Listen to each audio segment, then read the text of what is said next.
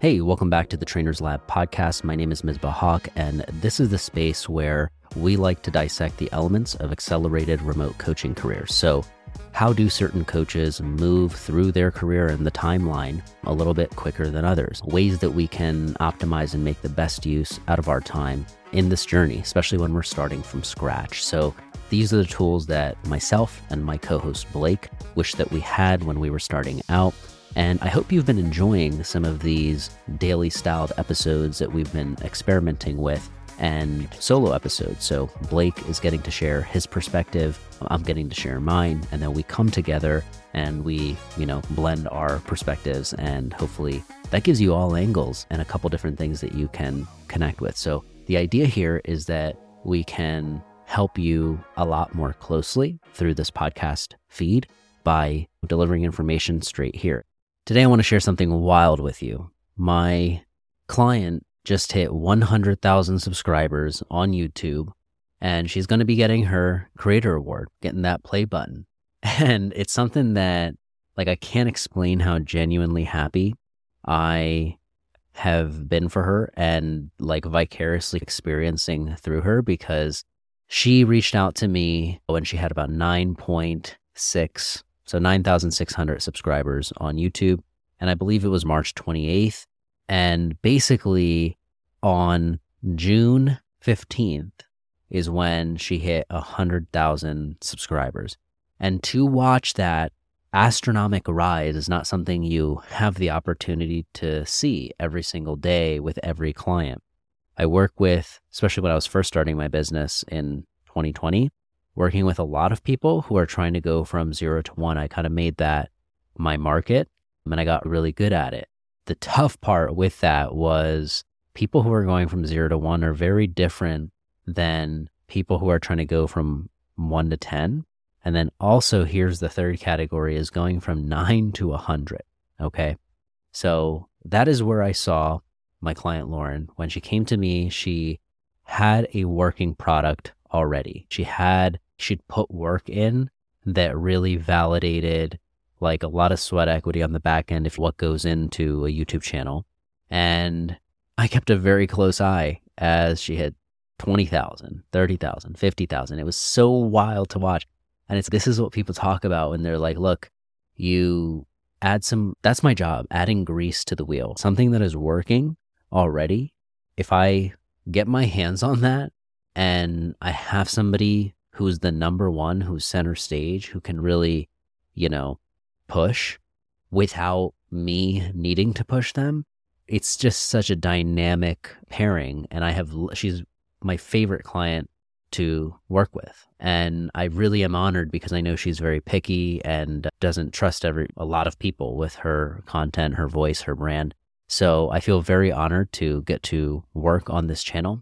Links all in the description below if you want to check it out and support it. But really, I want to share something that I learned. This wasn't just to toot my own horn, even though I am excited and I can't stop thinking or talking about it. But the, the lesson that I got from this was that I don't need the craziest, fanciest production, and neither do you to reach the right people that you want to, reach enough people that you want to make your thing happen because before I started editing for Lauren's channel, the editing's great. She was doing it herself and it was nothing crazy. It was just a lot of DIY.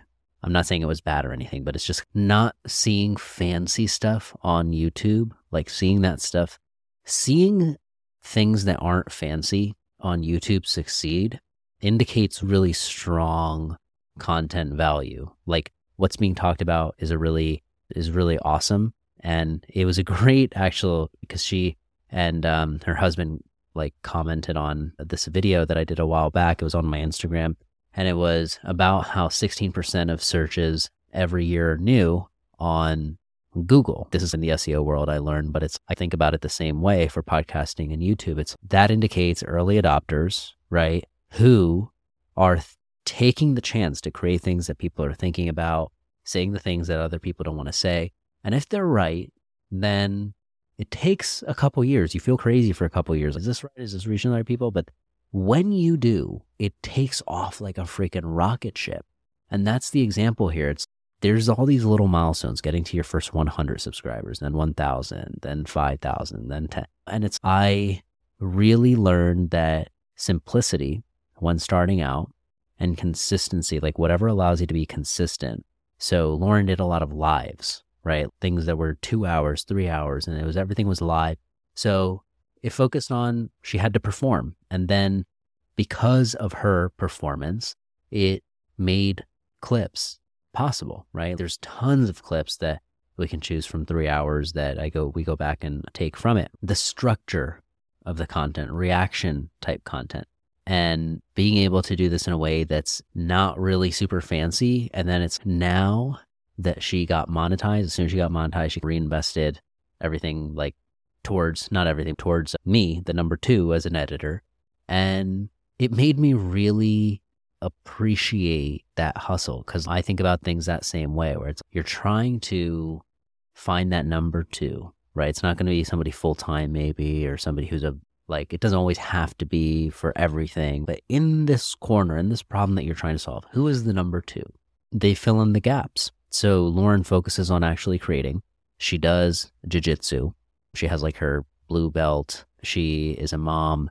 She is a, still working like a her full time corporate gig. So it's she's got a lot going on, and then to make videos on her own to get herself up to nine thousand is such a big deal.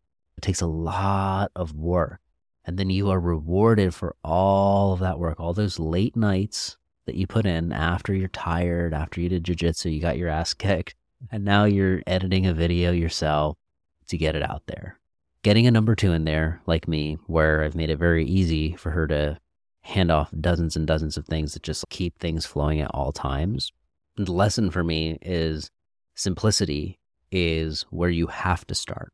And if you can start with a number two, that's amazing. But simplicity is what allows you to keep going, especially when you're solo.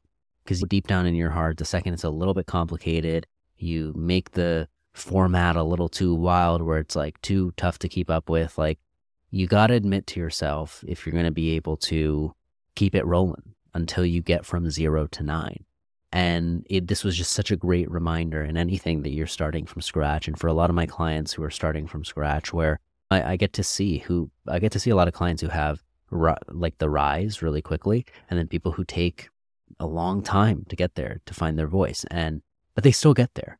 And so that's the cool part. It's okay. We all have to go from zero to one that we all have to go from one to nine. And then when you're there, then you can think about the nine to a 100.